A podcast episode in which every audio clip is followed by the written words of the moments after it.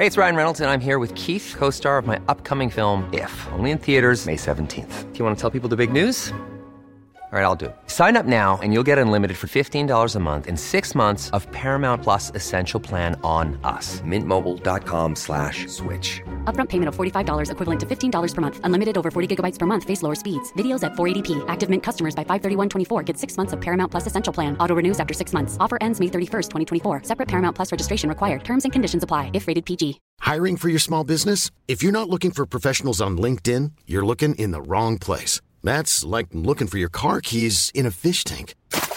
LinkedIn helps you hire professionals you can't find anywhere else, even those who aren't actively searching for a new job but might be open to the perfect role. In a given month, over 70% of LinkedIn users don't even visit other leading job sites. So start looking in the right place. With LinkedIn, you can hire professionals like a professional. Post your free job on linkedin.com slash people today. Jesper Steinmetz, på en skala fra 1 til 10, hvor vanvittige har de seneste par uger så været i amerikansk politik, set fra din stol? Ja, nu er vi jo øh, blevet nødt til at sætte barn øh, lidt højere herinde for de senere år end, end, end normalt. Men altså, selvom vi har været vant til meget vanvittige scener, så vil jeg sige, at det, der udspillede sig i den forløbende uge i kongressen, var temmelig crazy. Nu skulle vi have forbindelse til USA, London, Kabul, Shanghai, Moskva, Pakistan, Bagdad, Kiev, som er bare en af mange, mange. Åh, oh, fuck. Hvad ved vi om? Republikanernes egen leder i senatet. Ja, fordi de er så langt nede. Jeg kan næsten ikke holde ud, må jeg sige. Jeg har lige taget gasmasken af, så I ikke skulle se mig med gasmasken. Det kan være, det lyder melodramatisk. Det rammer en lige i hjertet. Du lytter til korrespondenterne. Fortæl os, hvad der sker mit navn er Peter Etrup, og, øh, og jeg sidder til daglig som redaktionschef på TV2's udlandsredaktion. Og det er jo ingen hemmelighed, at amerikansk politik, det fylder en hel del i vores arbejdsliv. Øhm, og alligevel så skete der noget, som du siger, Jesper, i de sidste par uger, som ingen af os har set før. For det, det er nemlig 163 år siden, det sidst har taget så lang tid at vælge en ny formand for repræsentanternes hus. Og som om det ikke var nok så udspillet alt det kaos her, det udspillede sig samtidig med, at man markerede toårsdagen for stormløbet på kongressen den 6. januar. Og det er det, som dagens afsnit af korrespondenterne handler om, for det lader til, at USA ikke bare er splittet imellem republikanere og demokrater, men også internt i partierne, og hvor meget splittelse kan USA egentlig holde til. Og til at gøre mig klogere på det her, så har jeg nu forbindelse til dig, Jesper Steinmetz, USA-korrespondent på TV2 igennem en lang årrække, og til dig, Selina Liv Danielsen, for første gang med i korrespondenterne. Velkommen til. Du er TV2's producer i USA. Så skal vi ikke lige starte med at høre, hvad det egentlig går ud på. Kan du forklare, hvad dit daglige arbejde egentlig er? Jo, det, øh, det kan jeg sagtens, men øh, som du lige nævnte... Det er gør mig glad. ja, jeg, øh, jeg er øh, simpelthen Jesper Steinmetz alt muligt kvinde i USA, om, øh, om man vil. Og det er ikke kun at hente kaffe til ham, det klarer han øh, faktisk Nej, det er du os. faktisk rigtig dårligt til. der har været nogle gange, hvor kaffen har været kold, og der er kommet sukker i, og så har der været rigtig dårlig stemning. Lad mig bare sige det sådan. Men øhm, nej, jeg er Jesper Steinmetz's øhm, sparringspartner, og det vil sige, at øh, Jesper og jeg, vi hver dag om morgenen ringer til hinanden og brainstormer på historier, vi kan lave, og historier, der er interessante og op i tiden og relevante. Og så øh, finder jeg de bedste kilder på de historier, vi er blevet enige om, vi skal gå efter, liner dem op, sørger for, at vores kalendere passer, og så flyver Jesper og jeg ud. Han interviewer dem, jeg øh, filmer, jeg redigerer vores indslag, både til nyhederne på hovedkanalen og på news, skriver lidt artikler, og når Jesper han ikke er der, så, øh, så er jeg også den, der, der er live, når han endelig er ude af billedet. så bare, så man ikke er i tvivl om, hvor, hvor tæt I to arbejder sammen. Hvem har du tilbragt mest tid sammen med de sidste fire år? Din kæreste Victor eller Jesper Steinmetz? Helt klart Jesper Steinmetz. Jeg plejer altså at sige, at det er sådan, det, vi er ikke bare kollegaer, det er et meget øh, familiært forhold med alt, hvad det indebærer efterhånden. Altså, øh, vi, øh, vi er så meget i synk, at nogle gange, hvis Jesper han sender en, øh, en sms til mig, så er jeg i gang med at skrive den nøjagtig samme sms med det samme indhold og øh, så kan vi altså også skændes, så det brager. Men øh, det er altid fagligt, og det er sjove skænderier og sådan noget. Hvorfor filmede du ikke det? Og jeg kan være sådan, hvorfor spurgte du ikke om det? Og så kan vi sætte os ind i bilen bagefter og grine helt vildt meget, hvor jeg nogle gange siger, kan du huske den gang for to minutter siden, hvor vi skreg hinanden på en parkeringsplads? Godt, så har vi ligesom fået rollerne på plads. I to har jo dækket rigtig, rigtig mange historier sammen de sidste fire og et halvt år, eller sådan noget i den stil. Det har været, det har været voldsomt, hvad der er sket i amerikansk politik, og I har fået lov til at arbejde for føden, også i den sidste uges tid. For lad mig lige rise op, hvad det var, der skete. Altså, vi har haft et midtvejsvalg, republikanerne får flertallet i repræsentanternes hus, og så bør det jo sådan set være en formsag at vælge en formand. Det er det samme parti. De skal sådan set bare blive enige om at, at pege på, på en, en kandidat. Der var en helt oplagt kandidat, McCarthy, som, som havde støtte for langt hovedparten af partiet. Men alligevel så skulle der 15 afstemninger til, før republikanerne internt i deres eget parti kunne blive enige om, hvem der skulle være formand for repræsentanternes hus. Jesper, hvad handlede det om? Det handlede om, at en øh, lille fraktion på sådan, som udgangspunkt i virkeligheden kun fem mennesker, men det var så en fraktion, der voksede sig større, øh, som de her afstemninger øh, løb af stablen, til omkring 20 personer. Det var øh, sådan en gruppe hardcore republikanere, som simpelthen blokerede for, at Kevin McCarthy kunne blive øh, leder af repræsentanternes hus. Og øh, man må bare sige, det er folk, som virkelig spillede deres øh, kort øh, rigtigt. De har stort set som udgangspunkt ikke nogen magt i partiet, fordi som du ganske rigtigt siger, langt de fleste af de andre republikanere, det er jo over 200, ja, de ønskede øh, Kevin McCarthy som leder. De er moderate republikanere, nogle er mere konservative end andre, men, men altså, de kan godt finde ud af at enes. Men de her 25 republikanere, de tog ligesom deres eget parti som gissel, og blev bare ved med at obstruere, indtil de havde fået deres vilje, og indtil de havde fået en række indrømmelser. Og det må man bare i virkeligheden give dem point for, fordi det er præcis at bruge den begrænsede magt, man har taktisk på den helt rigtige måde. Ja, hvad fik de så ud af det i sidste ende? Hvad kostede det McCarthy at få for de her øh, få personer med ombord? Det kostede ham sådan set alt. Altså han har deponeret sin beslutningskraft hos øh, de her øh, fem republikanere. Øh, de kan til enhver tid, de kan i morgen, hvis de vil, øh, stemme om, at øh, jamen, nu, vil vi, nu vil vi vælte ham af pinden igen. Øh, nu skal han ikke længere være leder. Øh, de har fået en række udvalgsposter, øh, som de slet ikke øh, i virkeligheden ellers ville have fået, fordi de udvalgsposter ville have gået til nogle meget mere fremtrædende republikanere. Øh, de øh, har fået lovning på, at hver eneste gang, der skal bruges penge, så skal de øh, ligesom høres. Øh, så så de, de, har deres, de, de får lov til at sætte deres fingeraftryk på, på alt i de kommende to år. Og øh, man kan bare sige god fornøjelse, Kevin McCarthy. Det bliver nemlig ikke nemt. Det er jo, altså, de af os, der interesserer os for amerikansk politik og følger med i alt det her, det er højst underholdende, øh, de her formater, de, de løser de her ting i.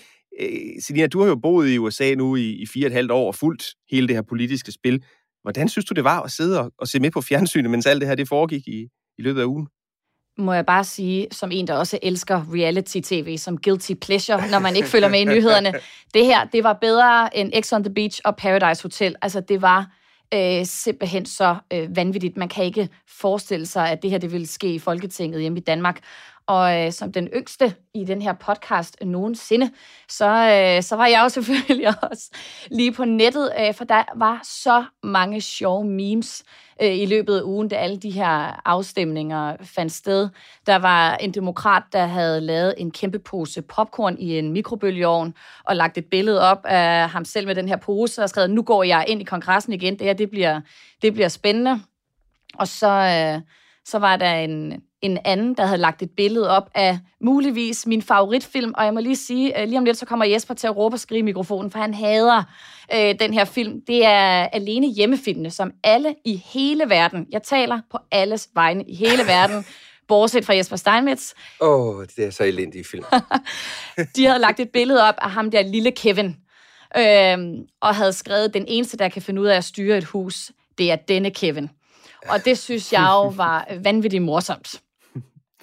Ja, godt fjernsyn, det må man sige, det var. Jeg kunne godt tænke mig, at vi går lidt længere tilbage, fordi øh, afstemningen om den nye formand for repræsentanternes hus, det var jo endnu et eksempel på, hvordan amerikanerne er splittet, og det her det var så også et eksempel på, hvordan republikanerne internt er splittet. Men jeg kunne godt tænke mig at tale mere om det, som jeg startede med at fortælle om, altså gå to år tilbage i tiden øh, og kigge på det, der skete for nogenlunde præcis to år siden, den 6. januar. Øhm, og det, der nu er blevet døbt stormen på kongressen. Jesper, kan du ikke starte med at fortælle, hvordan jeres arbejdsdag startede den 6. januar for to år siden? Den begyndte faktisk øh, fuldstændig ligesom så mange andre arbejdsdage, hvor vi, hvor vi tænkte, at øh, når nu skulle vi dække øh, endnu øh, et Trump-valgmøde, fordi det var jo i virkeligheden det, der var lagt i kakkelovnen til, troede vi, at, øh, at det var hans tilhængere, der øh, nu for en gang skyld ikke var ude i de stater, hvor øh, Trump var blevet valgt, men var taget til Washington D.C. i sådan et, i et misforstået øh, sidste desperat forsøg på at omgøre præsidentvalget, øh, som jo gjorde Joe Biden til præsident.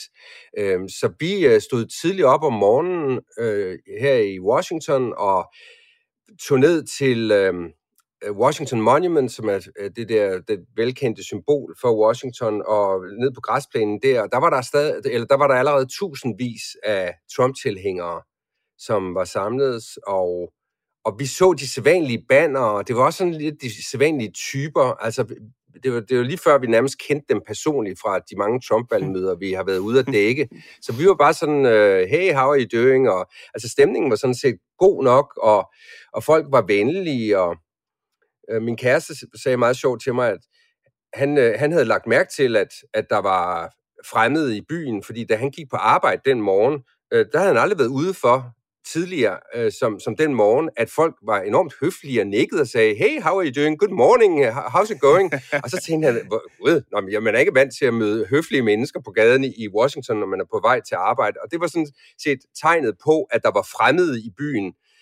Og, øh, og den der venlighed, den ændrede sig jo så i løbet af dagen. Ja, skal vi ikke lige prøve at høre et, skal vi ikke prøve at høre et klip øhm, fra noget af det, I oplevede, da I så bevæger jer op imod kongressen? Øh, med folkestrøm, der, der bevæger sig derop og prøver at høre et, et klip fra, fra de optagelser, I lavede der. Og, og man kan jo... Og, altså, okay. Og så... Øh, we'll take this fucking piece of shit det, down.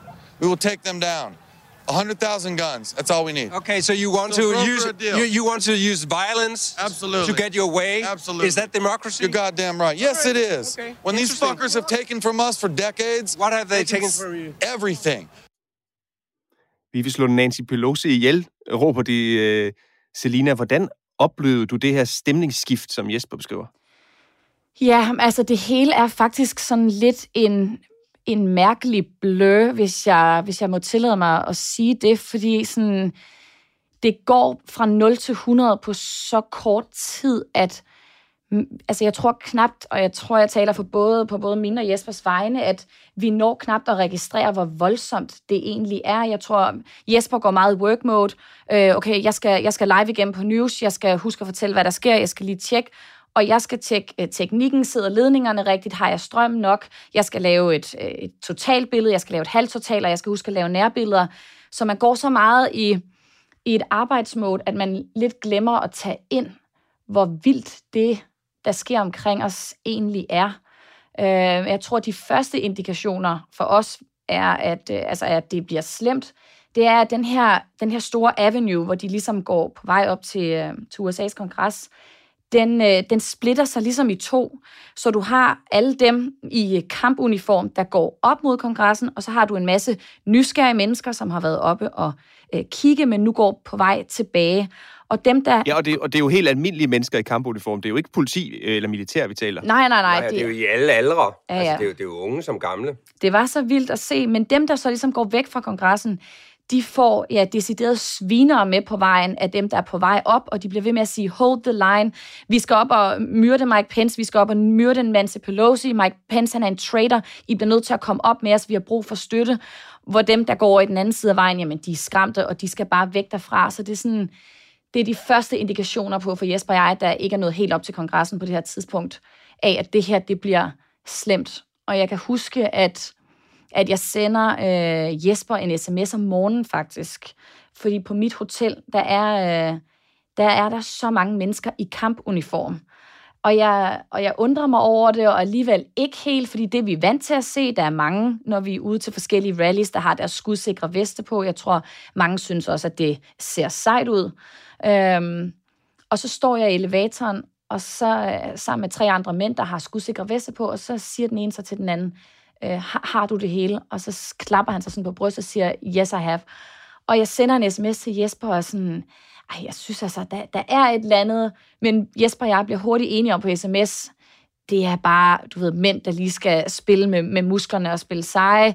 Der kommer ikke til at ske noget, og det ændrede sig så hurtigt. Ja, lad os lige prøve at høre, fordi vi har et klip mere med af noget af det, I oplever, da I så kommer tættere op imod kongresbygningen.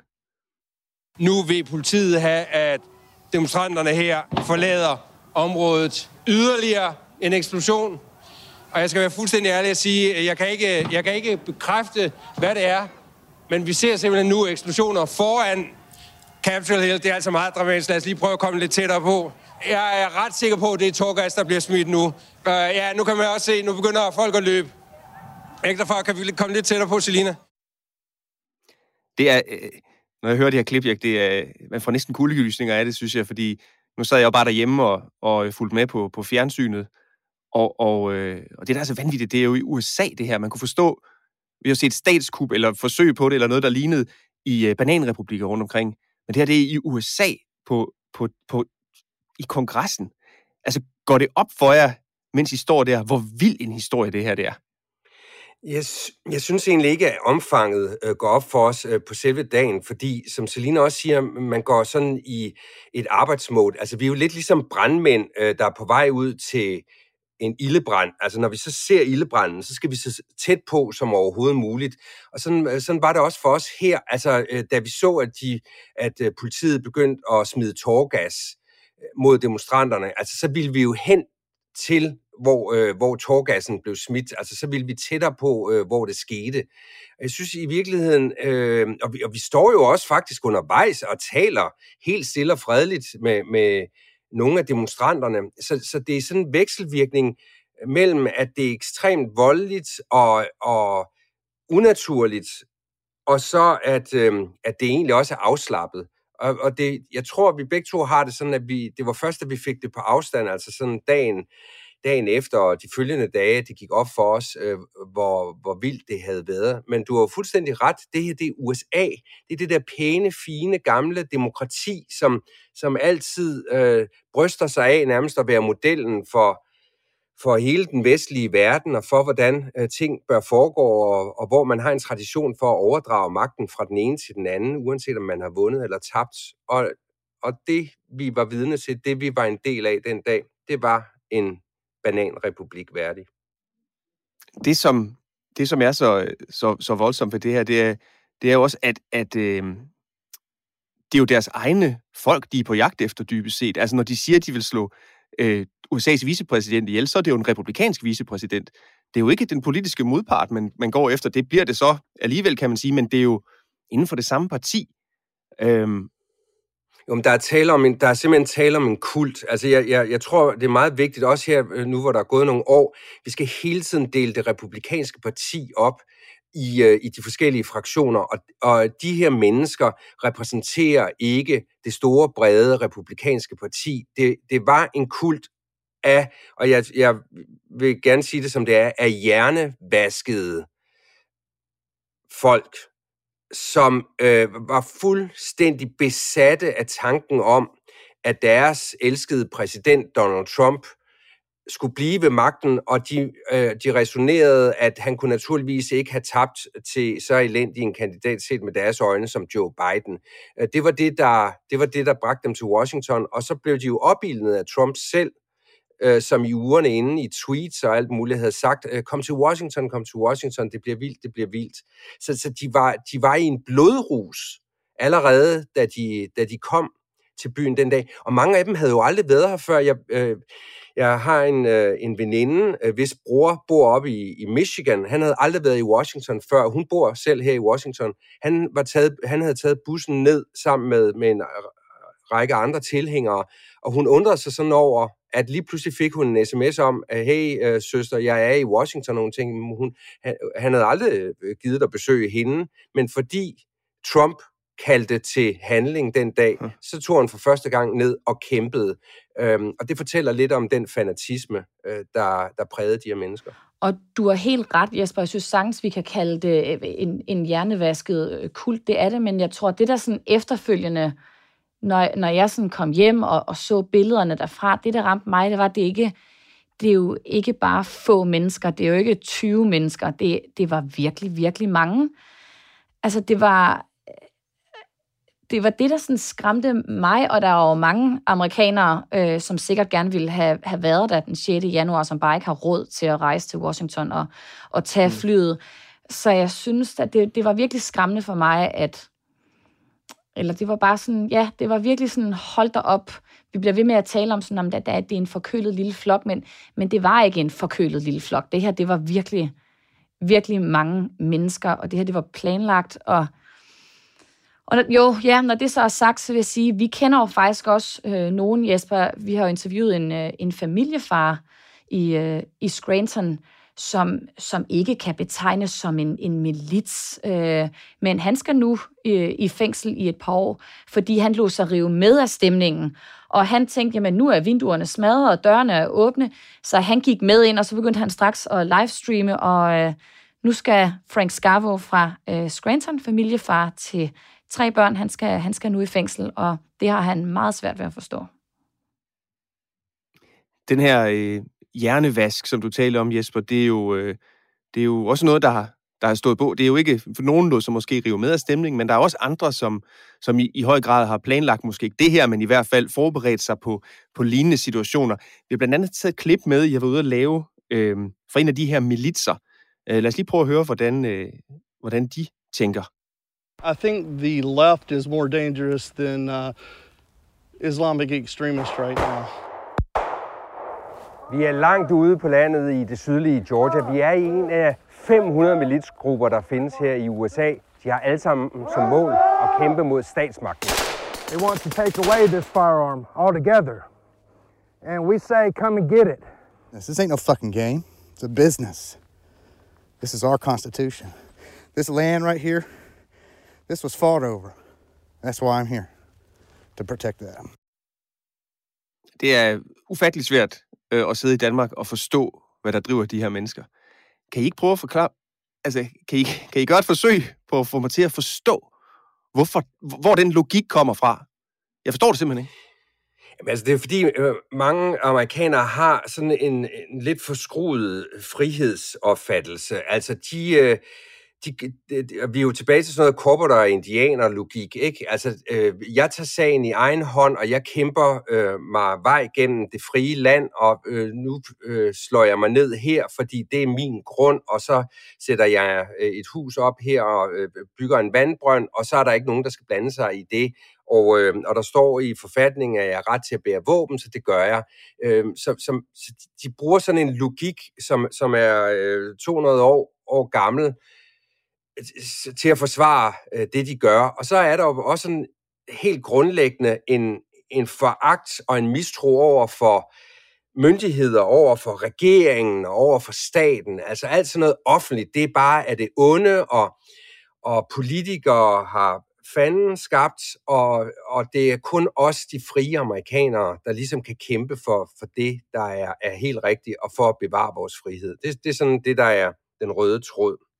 Og jeg skal lige tilføje, at det er altså ikke kun republikanere, øh, der har mistillid til autoriteter. Det er altså også i høj grad hos demokraterne. Det her det er altså noget, der gennemsyrer hele USA lige meget, hvor Jesper og jeg vi rejser hen. Og så lige en tilføjelse øh, til det klip, du afspillede her. Altså, når man, når man skal ud og lave sådan en indslag med en militsgruppe, det, det er... Øh, man ved aldrig helt, hvad det er, der, der rammer en. De havde været så svære at line op, Øh, øh, det her, det, det lykkedes mig gennem Facebook. Det kan man ikke længere, fordi de her grupper, de blev lukket med det samme. Men, øh, men det kunne man dengang. Og jeg kan huske, at jeg siger til Jesper på vej derud, sådan, jamen han kommer til at stå på sin græsplæne, når vi ankommer, og så ved jeg simpelthen ikke, hvad det er, vi skal derfra, for han har ikke ville fortælle mig mere. Og vi bliver, vi bliver sat ind i en bil, og jeg tror, de kører lige pludselig, er det to eller tre biler, de er jo, er de en fem-seks mand, og øh, vi ender på bagsædet i en af de her biler, og de vil ikke fortælle os, hvor vi skal hen, andet end at vi skal ud i en skov. Og vi finder ud af, da vi, da vi kører, at øh, en af dem er eftersøgt af FBI, og Jesper, vi sidder der og bliver mere og mere nervøs. og på det andet tidspunkt, der har vi en fotograf med, Anders Albjerg, som begynder sådan at snakke lidt på dansk og blive nervøs, og jeg er bare sådan, vi kan ikke tale på dansk, vi skal, altså, don't rock the boat. vi skal ikke irritere nogen her. Og kan du ikke også huske, at altså, med, og det, det fortæller også meget om vores arbejde, øhm, altså ofte er det jo sådan, når vi er ude og lave reportager, så, så laver vi en reportage om et emne, men så pludselig sker der noget aktuelt, som kræver, at, at jeg er på live, enten i nyhederne eller på news. Og som, som kræver, at, at øh, du efterlader mig i en skov med seks mænd. ja, svært bevæbnet. Og det skete her, fordi det var under en, øh, under en valgkamp. Så øh, midt under optagelserne blev jeg nødt til at sige til Selina, nu, nu bliver jeg altså nødt til at gå ud til hovedvejen igen. Hun stod inde i skoven med de der øh, militsdrenge, og, øh, og så, stod, så stod jeg så ude ved hovedvejen op og lavede live om, om noget helt syvende. Og mens jeg så stod og lavede live, der lærte du da, eller der, der imponerede du da de der drenge med at vise dine skydefærdigheder. Ja, ja, ja. Altså, når man, øh, når man kommer fra Lolland og, og har en far, der har jagttegn, så har man haft et våben mellem hænderne. Men øh, ja, Jesper han skrider, og så står jeg der tilbage, og så er de sådan, nu skal du skyde min fine ven. Og jeg er sådan, ah, det tror jeg ikke. Og sådan, jo, men det skal du. Så jeg får sådan et, jeg har ikke helt styr på sådan noget våben, men er det sådan noget semi-automatisk riffel eller et eller andet? Jeg har ikke helt styr på, hvad, hvad det er. Øh, og det her, det bliver altså bare filmet og livestreamet, imens jeg står og plukker løs på nogle, nogle træer, som jeg føler mig tvunget til. Så på det mørke, mørke internet, der vil man kunne finde uh, gifs og optagelser med mig, fordi de her mænd, de har altså bare fået det ud. Og jeg havde øh, nogle venner efterfølgende, der sådan, altså ved du godt, du florerer på de her meget sådan ekstreme sider. Altså, ja, ja det, det er så vilkåret for at lave den reportage til TV2. Altså, jeg vil sige, der, øh, nu ved jeg, hvad min aften skal gå med. Jeg skal en tur på dark web og se, om jeg kan finde de der.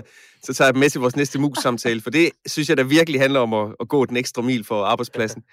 Øh, men for, altså, det, der må være svært i sådan en situation, det er jo, som journalister, så prøver vi jo at sætte os ind i folks synspunkter og deres udgangspunkt, hvor de kommer fra med, med de holdninger, de har. Det må være lidt småsvært i sådan en skov med seks bevæbnede mænd, hvor jeg mindst en af dem er eftersøgt efter FBI. Hvordan, hvordan for, altså, kan I godt tænke andet end tosser om dem? Ja, det, sy- altså, det synes jeg, man bliver nødt til, fordi en, en hver, der er med på TV2 i et nyhedsindslag, skal, øhm, skal have lov til at give udtryk for sine holdninger, og skal også udfordres kritisk. Og det øh, gælder øh, både direktøren og repræsentanten for militsgruppen. Øh, altså, vi skal ikke lægge sådan en, en fordom ned over, over hovedet og, og sige, at jamen, de er nogle tosser, eller de, det er jo bindegalt, det de gør. Altså, jeg synes, det er interessant, og det er også derfor, vi laver de her historier, det er derfor, vi opsøger en milisgruppe. Det er jo for at finde ud af, sig mig, hvad er det, der driver jer? Og hvordan er det nået dertil, at I står ude en lørdag formiddag i en skov, og, øh, og, øh, og skyder efter mål øh, på det, der måske kunne være nogle politikere. Ikke? Det lader de jo ikke skjul på, at de godt kunne tænke sig at nakke nogle politikere. Og det er, jo, det er jo hele missionen, at man skal prøve at finde ud af at blive klogere på, hvordan er det kommet dertil, at engang lovlydige amerikanere opfører sig på den måde. Ja, og så vil jeg sige mange af dem, øh, fordi nu er det jo, vi har jo ikke kun ud, været ude ved den her ene militsgruppe, vi har været ude ved et, ved et par stykker igennem årene, og mange af dem har været i militæret, der er mange af dem, der har forskellige øh, diagnoser i form af PTSD, og har set og været udsat for mange voldsomme oplevelser, vi, vi andre ikke kan sætte os ind i. Og så er der også det her med, når man ligesom graver lidt dybere og hører hvor får I jeres øh, nyheder fra. Der er mange af dem, der ser på YouTube og forskellige andre kanaler. Jamen, hvis det er det eneste, du ligesom ser og henter din information fra, øh, og omgiver dig med øh, særlige vennegrupper og sådan noget, så kan jeg godt forstå, at man kommer frem til de øh, holdninger, de gør. Det er ikke ens betydende med, at jeg er enig med dem, men, men man får bare en, en, en, en, en, en dybere indsigt i, hvorfor, og kan egentlig godt forstå, hvorfor de kommer frem til de ting, de gør. Altså, jeg synes faktisk, det store problem ved at være journalist øh, nu om dagen, det, det gælder ikke bare i USA, men det gælder øh, mange steder i verden, det er jo, at det er enormt svært at lave reportager med folk, der direkte ikke har tjekket på fakta, mm. eller som insisterer mm. på falske, fak, øh, falske facts. Øh, fordi øh, så, så er det meget svært ligesom at have en kvalificeret diskussion, så er det meget svært at stille dem kritiske spørgsmål, fordi hver eneste gang man siger til dem, jamen sådan forholder det sig jo rent faktisk ikke. Det var ikke Donald Trump, der vandt præsidentvalget i 2020. Hvis de bliver ved med at påstå det, så er det meget svært ligesom at bringe synspunkterne videre, fordi deres præmis ganske enkelt er noget vrøvl og, øh, og, og, en, og en decideret usandhed. Og det, det, er, det er blevet værre i de senere år. Altså, øh, Kæmpe udfordring. Også noget helt udramatisk. Altså, når man taler sådan noget økonomi med, med folk, jamen, så insisterer de på, at nej, men det er bare så godt, det Trump har gjort, fordi han, han har fået gennemført skattelettelser. Da jeg så talte med en republikaner engang og sagde, ja, ja, men det er jo skattelettelser, der ikke er finansieret, så blev hun ved med at påstå, at jo, de var finansieret, og han høvlede også af på statsskalen. Og så var det først efterfølgende, hun fandt ud af, da vi var taget af sted, så havde hun været inde på internettet og researche og fundet ud af, at jeg havde ret. Og så tænker man sådan lidt, ja, fru Johnson, øh, det, det ved jeg, jeg havde, for jeg havde lavet min research, men det er bare et problem for ens nyhedsreportage, at man interviewer folk, som decideret ikke har tjekket på fakta. Nu starter vi jo med at tale om, om, øh, om det kaos, der har været i de sidste par uger. Øhm, og så trækker vi trådet tilbage til to år tidligere, øhm, til en gruppe af mennesker, som jo helt åbenlyst ikke har følt sig repræsenteret i Washington i, i bred forstand, måske før Trump pludselig dukker op. Øhm, det, er de så, det er de så blevet nu. Og nogle af de mennesker, som, som blokerede for McCarthy, det er jo folk, som, som deler nogle af de synspunkter. Det kan vel sådan set også være et sundhedstegn, at nogle af de her typer, som før blev betragtet som landsbytosser, nu, har, nu er repræsenteret på tinge. Kan man ikke godt altså, se det som noget positivt? Jo, altså demokrati er jo noget rod. Altså det, det er meget smart at have et diktatur, hvor man har, øh, har en, en leder, som fuldstændig enerådet bestemmer, øh, sådan skal det være, sådan skal det ikke være. Så demokrati som styreform, det er noget rod.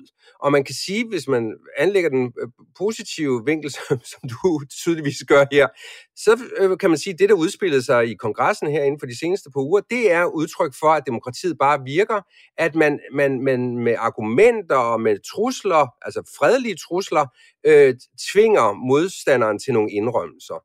Men, men det, der bare er bekymrende, er jo, at denne her fraktion, som satte sig mod Kevin McCarthy, er i virkeligheden samme bevægelse, som førte til stormløbet på kongressen for to år siden. Det er mennesker, som er blevet valgt til kongressen på en løgnagtig dagsorden om, at Donald Trump vandt præsidentvalget i 2020. Det er politikere, som ikke går vejen for at sprede konspirationsteorier. Øh, det er mennesker som, og politikere, som, som, øh, som simpelthen ikke holder sig til fakta. Og, og på den måde øh, må man bare sige, at Trump-ånden lever videre. Hvad der i sig selv kan man sige, er lidt en absurditet, fordi midtvejsvalget tilbage i november her i 2022 viste med al tydelighed, at det store brede flertal af amerikanerne gider ikke øh, det der ekstreme. Altså, de vil have nogle moderate republikanere, som gennemfører konservativ politik, og det var derfor mange af Trumps kandidater, de blev jo forkastet.